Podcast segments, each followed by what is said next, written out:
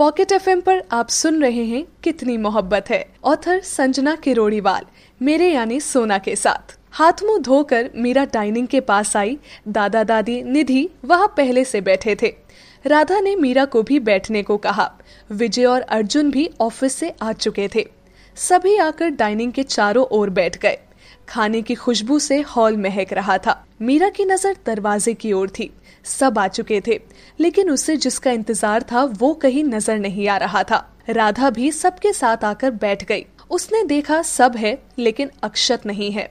उसने अर्जुन से कहा, अज्जू, ये अक्षत कहाँ रह गया? जरा फ़ोन लगाना उसे। माँ, मेरी बात हुई थी उससे। उसने बताया कि वो किसी दोस्त की पार्टी में है।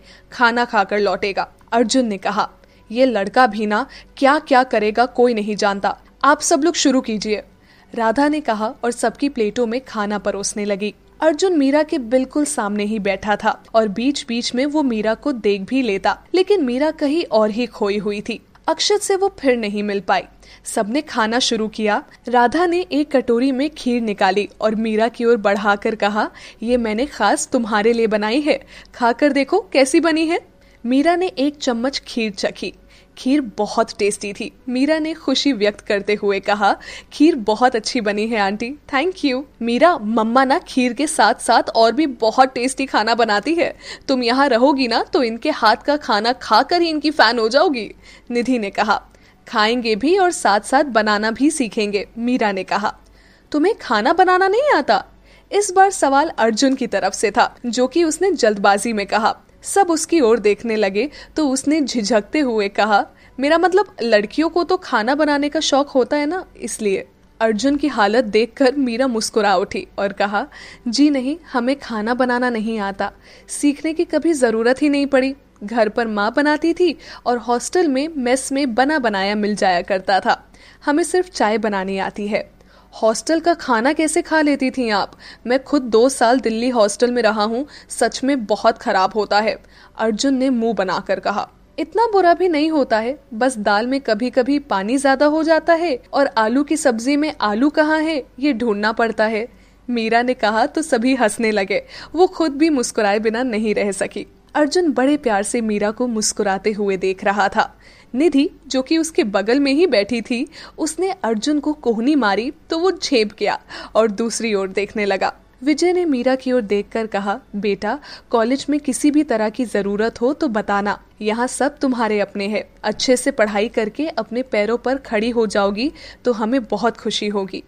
थैंक यू अंकल हम ज़रूर मेहनत करेंगे और कामयाब बनकर दिखाएँगे, मीरा ने कहा। बिल्कुल बनोगी बेटा जी और अपनी माँ का नाम रोशन करोगी, दादू ने कहा। ऐसे ही हल्की फुल्की बातों के बीच सबने खाना खाया और फिर दादू दादी साथ साथ बाहर घूमने निकल गए।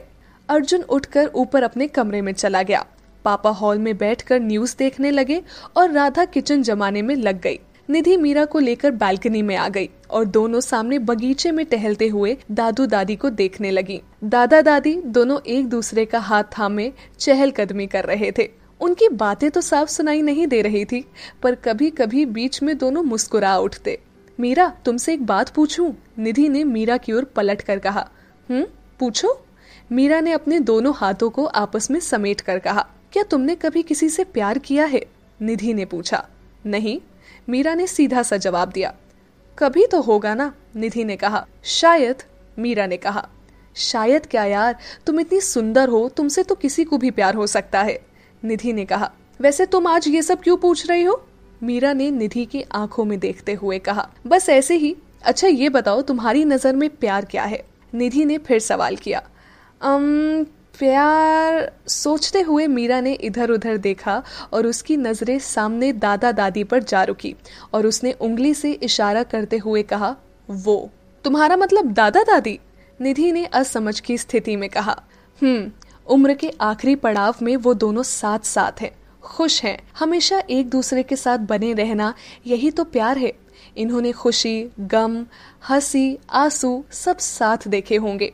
सैकड़ों परेशानियाँ आई होंगी, फिर भी इन्होंने कभी एक दूसरे का साथ नहीं छोड़ा होगा।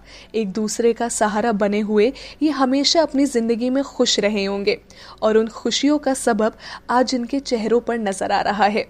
मीरा ने निधि को समझाते हुए कहा, वाओ, तुम कितना डीपली सोचती हो यार, निधि ने इम्प्रेस होते हुए कहा। डीपली नहीं, प्रैक्टिकल सोचते हैं। जैसे दादा दादी को देखकर कहा, वैसे ही, मीरा ने कहा। निधि मुस्कुराई और कहा, कैसे भी सोचो, कहती तो हमेशा सही हो ना? मुझे ना, तुम अपनी शार्गित बना लो। कसम से, ऐसे गुरु ज्ञान की हमें बहुत ज़रूरत है। निधि की बातों पर मीरा हंसने लगी तो निधि एक पल के लिए उसकी हँसी में खो सी गई और कहा, मीरा, तुम हँसते हुए कितनी अच्छी लगती हो। हमेशा ऐसे ही रहा करो ना। ये मुस्कुराहट तुम्हारी वजह से ही है, निधि। इसके लिए जितनी बार तुम्हारा शुक्रिया अदा करे, कम ही होगा, मीरा ने कहा। दोनों वही खड़ी बातें करने लगी। बीच बीच में मीरा की नज़रें मेन गेट की ओर चली जाती। ये तुम बार बार गेट की तरफ़ क्या देख रही हो? कोई आने वाला है क्या? निधि ने छेड़ते हुए कहा। कुछ भी बोलती हो तुम ठंड बहुत है यहाँ, मैं अंदर जा रही हूँ। मीरा ने नज़रें बचाते हुए कहा, जैसे उसकी चोरी पकड़ी गई हो। दादा दादी को अंदर आ जाने को बोलकर निधि भी अंदर चली आई। मीरा और निधि अपने कमरे में चली आई। निधि आते ही कंबल में घुस गई। तो मीरा ने कहा, ये क्या? अभी दस बजे है, पढ़ाई नहीं करनी? अरे, इतनी ठंड में कौन पढ़ाई करता है मीरा? निधि ने कंबल में दुबकते हुए कहा। हम करते हैं और हमारे साथ साथ तुम भी करोगी। कहते हुए मीरा ने एक झटके में कंबल को निधि से दूर कर दिया। निधि उठकर बैठ गई और कहा, क्या यार मीरा, सोने दो ना, कल से करेंगे पढ़ाई।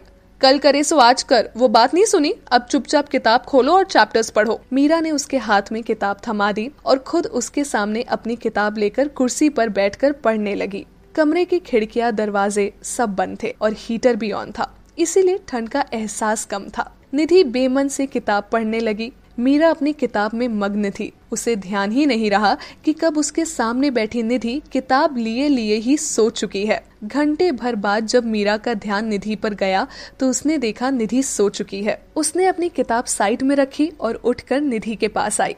उसने धीरे से उसके हाथों से किताब को निकाला और पास पड़ा तकिया उसके सर के नीचे लगा दिया। मीरा ने किताब को टेबल पर रखा और फिर कंबल उठाकर निधि को उड़ा दी। मीरा वापस कुर्सी पर आकर बैठ गई, अपनी किताब पढ़ने में बिज़ी हो गई। कुछ वक्त बाद ही नींद ने मीरा की आँखों पर दस्तक देनी शुरू कर दी। उबासी आने लगी तो उसने किताब बंद करके टेबल पर रख दी। घड़ी की ओर देखा, जो कि रात के बारह बजा रही थी, मीरा को याद आया कि निधि ने नीचे उसे विनीत की बुक दी थी। वो शायद नीचे ही रह गई। लाकर बैग में रख देती हूँ, कल सुबह कॉलेज में विनीत को लौटा दूँगी। मीरा ने मन ही मन कहा और नीचे चली गई। मीरा नीचे आई, सब सो चुके थे। उसने धीरे से टेबल पर रखी किताब उठाई और लेकर जैसे ही जाने को हुई, उसे खिड़की के पास एक परछाई दिखी, जो सहारा लेकर ऊपर चढ़ने की कोशिश कर रही थी। मीरा ने गौर से देखने की कोशिश की, लेकिन उस ओर अंधेरा ज़्यादा होने की वजह से देख नहीं पाई। हो सकता है वो कोई चोर हो, वरना ऐसे दीवार के सहारे ऊपर नहीं जाता। मुझे ही कुछ करना होगा। मीरा ने मन ही मन कहा और दबे पाव सीढ़ियाँ चढ़ने लगी।